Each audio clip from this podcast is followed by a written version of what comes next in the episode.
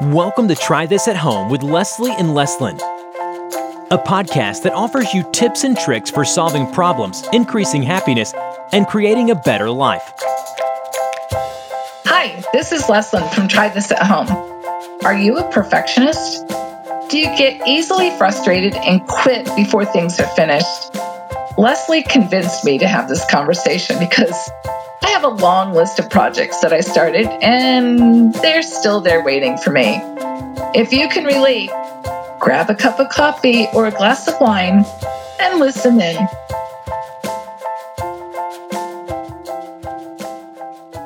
Hi, Leslin. Hi, Les. How are you? Good. I am just so glad that neither one of us have any perfectionistic tendencies. Yeah. I mean, I, I can't, you know, I can't even say that. I really, I, my, there's something in my soul that prevents me from even acknowledging that as a possibility. Although I have to tell you, I, I really think of myself these days as a recovering perfectionist. I wish someday I'll get to the recovering part. Yeah. Not today. Yeah, you're not 40. You're not 40 yet. I didn't even start working on it until I was 40, probably. So, yeah. you know, there's some advantages to being a perfectionist, but it it really does clog, clog the wheel. It absolutely does. Yeah. Yeah. In really stupid ways, I think. I I will I will admit that probably the this is just ridiculous. I know it's ridiculous so I used to work in the scrapbooking industry and I was had a great job when I was really young and I was a buyer's assistant. So I, I got to go and be really immersed in that uh, in that hobby. And I love scrapbooking. I love memory keeping. I love taking pictures, the whole nine yards. And my my best friend Amy is insanely talented at scrapbooking. She just has such an eye for everything and her colors and fonts and pattern paper that she picks out is just it, it's she's really the best scrapbooker that I that I know. And because I don't feel like I can make pages that look as perfect as hers, I often don't want to do it at all. I would rather I would rather do nothing than do something that to me isn't perfect, which is just so silly. I have I have sort of gotten over that a little bit just because at the end of the day, doing this for my kids is more important, but that was more of more so before I had children, but it definitely still sticks in my mind. Yeah, you know, it's interesting because I think there's, and I didn't read the book. I did read a summary, um, and I have looked at some of your notes, but so I'm really going to depend on you to kind of lead us through the discussion of this book. But I want to say that as a recovering perfectionist, there's there's often it, it's interesting that it only shows up in certain parts of my life. You know, last week we did a conversation about financial management, and I talked about the dollhouse that my mother made me. And I really grew up with this idea that something was better than nothing. Yeah. Having said that, at the same time that something was better than nothing, I could hear my mother saying, if you're going to do a job, do it right. And so I think for me, the perfectionism comes out when it it means no mistakes. Right. Right. It, so it, it doesn't have to be. So you might say, well, that means perfect. And so, but it, it takes on kind of a whole different, or maybe a, just a, it's a cousin to perfectionism because nobody's perfect, right? We know that. Right. What One does Jon say about it? Well, so it's funny because I remember exactly where I, I listened to this as an audiobook, and the author actually narrates the audiobook, which is my favorite kind of audiobook to listen to when the author actually does it. And I was actually in Harlan's shop when I listened to this. So it's been several years. Um, hmm. And I remember listening to this thinking that this guy wrote this book just for me often I think people, myself included, mistake progress for perfection and that you know you're not you're not making progress unless it's perfect or some mm-hmm. variation theme and i'm i'm also most excited and interested in books that give sort of a pretty clear practical method for how to move forward and mm-hmm. that is 100% what this book is so i would i really and it, it's also the kind of book that you you would listen to or read more than once i think because old mm-hmm. habits hard. mm-hmm, mm-hmm. So I'm I'm just going to kind of walk through the book. I think that's the best way to do it and just give little, you know, quick overview of kind of each part of it or the parts that I think stand out the most to me. But I really would encourage people if you, if you have projects or if you have ideas that you just haven't finished or you know haven't started and certainly haven't finished, I I really really really think this book is so so valuable. Cool. So the first thing that he says is to just cut your goal in half. Because and I think we talked about this before, the planning fallacy says that we're really really really optimistic when we're looking towards future events and and we kind of underestimate how long they'll take to finish yeah. or resources that are going to be required. So probably right off the bat, it would be best if you cut your goal down in half, or maybe if not in half, into you know two thirds or some more manageable piece. Just knowing, knowing eyes wide open going into it is going to take you longer than you think. yeah, you know, and I actually I, I I feel a little pushback on that because I find that for me, it's just the opposite. That I sit here and I lament on how hard it's going to be or how long it's going to take me, and and I don't do it because of that. Mm, right. And then when I do end up doing it, it it wasn't all that at all. Well, I think that that could work in your favor, right? Because if you say, okay, well, I can't do this, but I could cut it in half and do it, and then when you're mm-hmm. when you're doing the project, and you're like, oh my gosh, I can totally do all of this. This is not going to yeah. take as long as you know.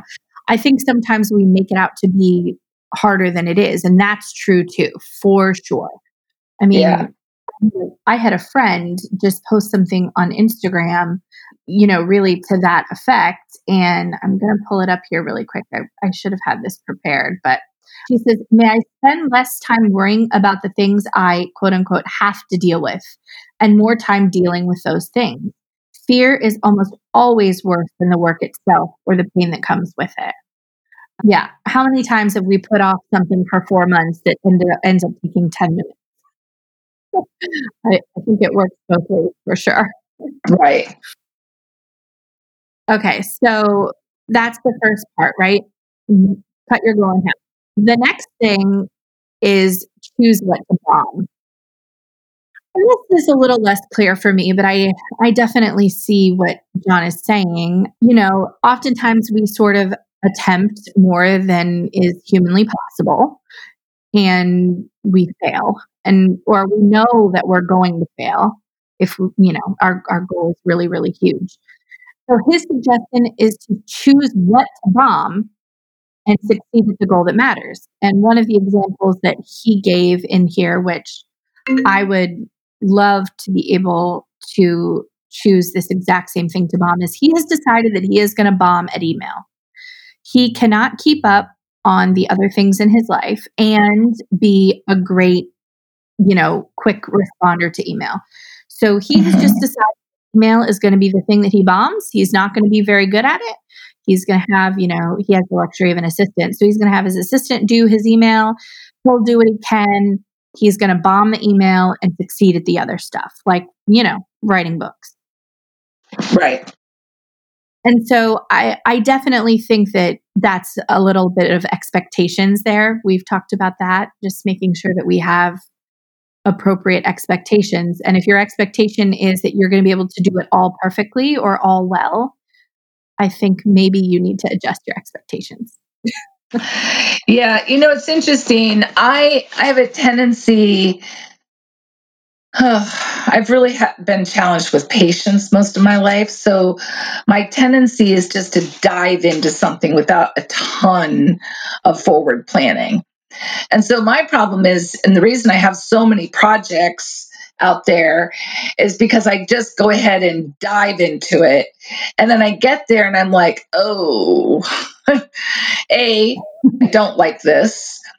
B, this is way more than I thought it was going to be. And I'm not sure I would have started it had I known that, right? It's it's a little bit less about I can't do it perfect and more about reevaluating whether I want to do it or uh, you know, I I just run out of steam for it. You know, like it's it sounds really good when I'm talking about it and then yeah, I like kind of like when I was talking about the savings thing last week, and I said I put money in, an, in this envelope, and then after time goes by, I'm like, yeah, that's not very important. I want this thing now. Well, but I think what you're saying is that you decided that you are finished. I think that's great. I'm going to use the example here to throw my father-in-law under the bus a little tiny bit. Okay, so yeah, my father-in-law is is just a, you know, jack of all trades kind of a guy. And Uh, what that means is that he takes on a lot more than he can ever chew. And so he has a stack of, I'm going to say they're DVD players just to maybe of give him the benefit of the doubt, but I'm pretty sure they're VHS players in their basement that he was just going to fix. He was definitely going to get to it. And of course, he's not going to. And now people don't even really have DVD players anymore because stuff is streaming, let alone VHS. But you know, I, I think if there's a project like that where you have decided, look, I am not interested in doing this anymore, deciding that you're ready to cut your losses and and actually stop and and either sell the art supplies or you know do whatever you have to do that is finishing to me. I don't think there's any i don't think that's a cop out. I don't think that's like nope once you start something you have to finish it no matter what. If you have decided that you don't want to do something anymore, boom, you're done. You are finished. Move on. Focus your energy on the next thing. Yeah, I, I, th- you're right. That's a good example, and because those probably make up a good portion of what's in my unfinished pile. Right. Yes, is things that you just have decided you're you're not going to do anymore. Yeah. So maybe what you're saying to me is I have to give myself permission to let go of some need to finish that. That the perfectionistic part of me is the one that says, oh, you can't let go of it. You have to do it anyway. Right. Yes. Yes. But you can. You can let it go and call it finished. And that's that's good. Because that's decisive, right? You're not just being wishy washy. And I think there's, you know, it's noble to be decisive. All right, so there's that. Let's move on. Next one. This is pretty self explanatory. I don't want to spend a lot of time on it, but it's worth saying. Make it fun if you want it done. If something is completely miserable, you're not going to want to do it. Case in point, I, I'm trying to teach my son that when I make him fold laundry or put put their clothes on hangers, it's so much more enjoyable if you put a show on in the background and listen to the show or watch the show while you're doing the laundry. If you have a task that, you know, is just miserable or eh, then break it down, make it fun. There's all kinds of ways to do that. I don't I don't think I have any other great examples right now other than the laundry thing. I mean, I will well this is all crappy chores are made better if you listen to a podcast or an audiobook or watch something on the on TV yeah, that's totally. I mean, that's really true. And I, I kind of use that strategy toward procrastination more than I do with the perfectionism piece. I wonder if that's what he's speaking to. Like, I mean, perfectionism sometimes is just not fun. Yeah, it isn't it, no, it's miserable. A lot of the times, I've I've come to embrace it because it's it's who I am, but it, it can definitely put you in a box. That's for sure. So, okay, make it fun if you can. Noble obstacles are the the next one and boy oh boy, this is totally me. All right, a noble obstacle. What is a noble obstacle? A noble obstacle is something that on the outside looks really really good and like you're doing something good, but what it does is it prevents you from finishing something. A great example that Jon uses in the book is that you're going to go clean out your garage, right? Everyone needs mm-hmm. mm-hmm. But before I clean out the garage, I need to have a garage sale to get rid of the stuff that I don't need anymore. But the weather isn't going to be great this weekend. And I forgot to advertise. And I don't have the price stickers. So I need to go get the price stickers and advertise and wait for good weather. So I guess I'm not going to clean out the garage right now, even though I have the time to clean it out. Right. So you know, that's something where your your perfect idea in your head is that you're gonna, you know, only put back in the garage exactly what needs to be put back there. Well, okay, that that's like the perfect idea, but maybe the reality is you just need to take everything out, clean the garage, put back what you need to put back, and create a pile on one side of the garage of the stuff you're getting rid of. It is not ideal. Right. You're maybe going to have to have the garage sale in three more weeks when you have time again. But you, it didn't prevent you from your goal, which was cleaning out your garage. Right. We went through this with this, actually, with this exact same thing. We we're getting a shed. And I thought, well, I guess I should just clean the garage out when we get the shed. There's no sense in doing this twice. That was a noble obstacle. In reality, it's better if I clean, for me anyway, it was better if I clean the garage out now, get things organized so that when the shed arrives, we can just slide stuff in there and it's done. Yeah, you know, I, I remember, and I think I talked about this at, at some point. Um, I remember 15 years ago making the decision or having this idea that I wanted to become an inspirational speaker. And at the time, I was, you know, I was a housewife. I was a mom from New London, Pennsylvania. And I thought, nobody's going to take me seriously. I can't do that. Well, what do you need to do to do that? And because my brain always says, well, what do you need to do? And I thought, well, you need to finish your degree. And then, you know, you need to have some credentials. And then, and that's really what I think I explained what that's what sent me back to school. Yeah. And then somewhere along the line, my my objective changed.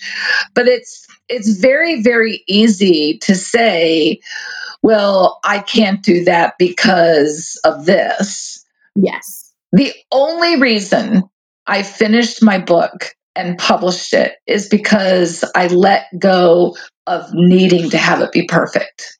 It is the only reason. Yeah. Yeah. And it's that's you know, perfect is the enemy of done. It is better to just have it done and you can go back and edit or you can put out a, you know, version 2.0. But you're never going to get right. to 2.0 if you don't get to 1.0. right.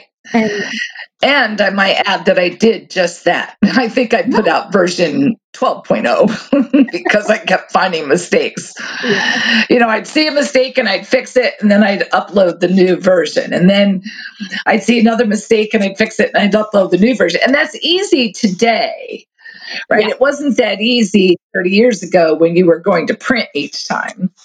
Yeah. Yeah. Well, think about us. Think about if we hadn't started podcasting until we knew exactly what we were doing. I yeah. We still don't know exactly what we're doing. I know, I, but you know that's a really good point. We, eh, we, you know, we we have an idea. We think let's let's learn it on the fly. And if you're afraid of making mistakes, you can't do that. No, and we made plenty of them. Oh my gosh, holy cow! and I feel like we start to get things down, and they're like, "Well, here's a pandemic. Now you can't record in person anymore. Learn that." You know? yeah. But it, it, another thing that he says is that what what's next always looks more interesting than what's now, and I think that's true for me. Oftentimes, I'll get, especially with my work, I'll get inspired to create something or to do. I'll, I'll get an idea when I have 10% left of something to finish. And it is so tempting just to, oh, let me just start on this other thing. But that's one of those things that will derail you and prevent you from finishing. Just write it down and let that be a motivator for you to finish what you have so that you can move on to what's next. Yeah. And that's a that's a actually really good just a it's a good thing to keep, point to keep in mind, right? Just yeah. making sure that you're aware of what prevents you. Yes. Yeah. From going. Okay, so I have one more point, but before we get to that, let's take a quick break. Hey everyone, it's Leslyn. One of our goals this year is to grow the podcast audience, and you can help. We would truly appreciate a share or a shout out if you found the ideas here helpful. Don't forget, you can always touch base with us personally on Facebook, Instagram, and on our website, trythisathomepodcast.com. All right. Okay, so I can't wait to hear this last thing. Yeah. This is one that I struggled with so much. And I didn't even know I was struggling with it because I didn't even know that it had a name until I read this book. And this is to get rid of secret rules. Secret rules. What's a secret rule? So, here is my secret rule. And I actually I actually got rid of this one myself, but it was hard. Now I have a lot I, now that I know that this exists and that I have a tendency to do this, I am much more able to get over it. A secret rule says for me, oh, you like to read, but you don't have a lot of time to actually put your eyeballs on a page. Well, audiobooks aren't reading. So you can't you can't do that because that's not really reading. That's listening. So mm. that's ridiculous that is so stupid. Why would I ever think that I, you know, I prevented myself from listening to audiobooks for a while because I thought it wasn't real reading. Okay, well, I am not really reading if you if your definition of reading is just, you know, again, scanning your eyeballs across the page, but I had a, I have a lot of time in the car. I have a lot of time when I'm doing mundane tasks. And so audiobooks fit really really nicely into my life. I'm still I'm still getting the same thing out of it. I'm still, you know, hearing the story or listening to the advice that I get from books. But my reading increased tenfold when I let go of the rule that said I could only read an actual physical book. Yeah. Yeah, I have a, a really good example for this. You know, a few years ago, I picked up painting as a hobby. And it's i took a ton of art classes in college. I've always been artistic and creative but i was never a great fine arts painter. I don't i can, I can draw a little bit. I, I think i could probably draw well if i practiced and practiced and practiced but i don't have a ton of patience for that. Right. and so when i took up abstract painting a couple of years ago I loved doing it, and people started buying it from me. And I had a hard time. Maybe this is, you know, it's a little bit like that imposter syndrome. And I'm wondering how that kind of fits into this whole perfectionism piece. But I, people would say, well, you really should do art shows. And I would be hesitant to apply to an art sh- show because in my mind only artists applied to art shows. Right. And it was i was a therapist. And so i had this kind of rule well i don't really want to i don't want to have that i mean i must have this secret rule that people who are therapists during the day can't also be artists. I, have since gotten past that. I mean, I, I do a lot of shows. Well, yeah. I did before the pandemic. and I sell a fair amount of art. So it's it's interesting to me that if I waited for something that I thought was perfect, I would never do those shows because I wasn't a full time artist. Yeah.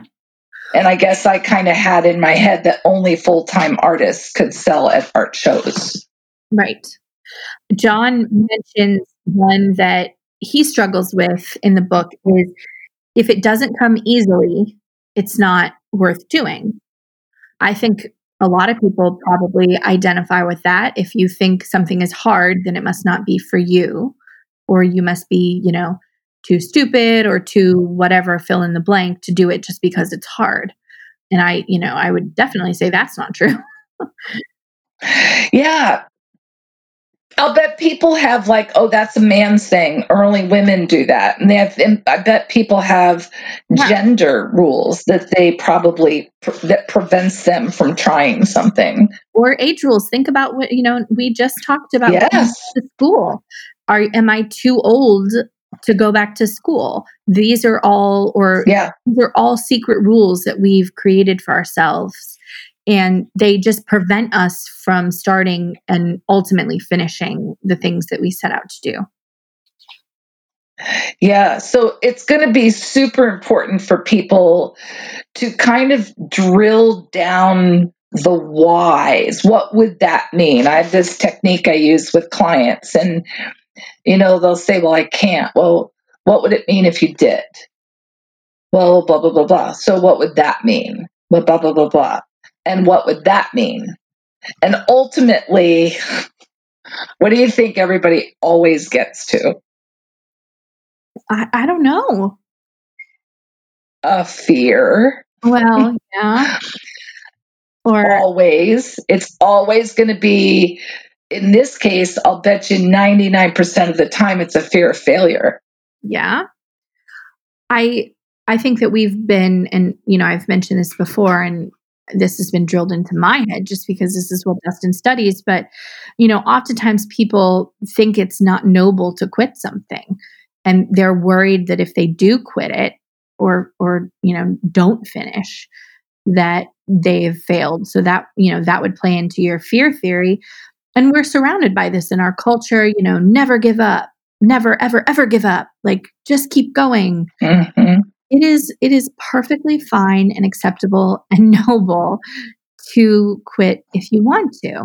Now, mm-hmm. don't quit because you're scared or don't quit because it's hard. I would say that, you know, that's probably not good. But yeah, if you if you've decided that this just isn't what you want anymore, I think don't let yourself stay with it well, because you're afraid of failure, quitting. Yeah. And here we kind of come back around to that point of what to bomb, right? Yeah. That it's earlier in this conversation, you gave me permission not to finish those projects because I was now I'm disinterested. Yeah. yeah. Right. I can let them bomb. Yes. Because it's unimportant to me now. So the fear and and like i said there's this element and it is fear. Go back and listen to our episode about fear. Fear of judgment fear of failure fear of criticism. All of those things are big reasons why I have put things on the back burner. I mean, it, you know, if I have a project, my one of my daughters is hanging out with me for a little while, and I when when I often talk about making macrame or trying macrame because I really wanted to do this big wall hanging, but I suck at macrame. and the one piece that I did, she has hanging in her room. She goes, Mom, you don't suck. And I'm like, Em, I do. That's the only piece that anybody ever liked. And she goes, Well, a lot of my friends like it. Everybody always comments on it. I'm like, But it's the every other piece I did, people would like another daughter went, What mom, what is that? you know, the minute she said that, I'm like, oh man, I suck at macrame.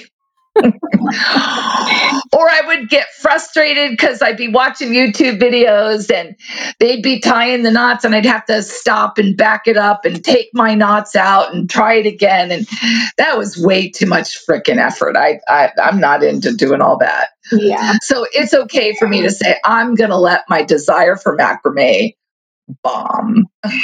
yeah. You can always just buy beautiful macrame from someone else who who does that. Precisely. See, we all have our own talents and gifts. yeah, yeah. And we can support one another. Yes. So, okay, well, that is really all I had for now. That's definitely not all that's in the book. There are some some pieces after this that I didn't touch on, but I'm going to let that be a cliffhanger so that people go and read it because I really did find a ton of value in this book and I think that a lot of people would. So Cool. I think it's important to point out also that if you read enough self help books, you're essentially going to find that they all kind of say the same thing. Yes. but they all say it a little bit differently. And what this guy has to say about this topic may resonate more deeply than what that guy said about this topic. And I think it's I think it's really important to go into your self-help reading with that thought that it's not generally speaking you're not going to get some enlightened new information but you're going to hear it in an enlightened new way possibly.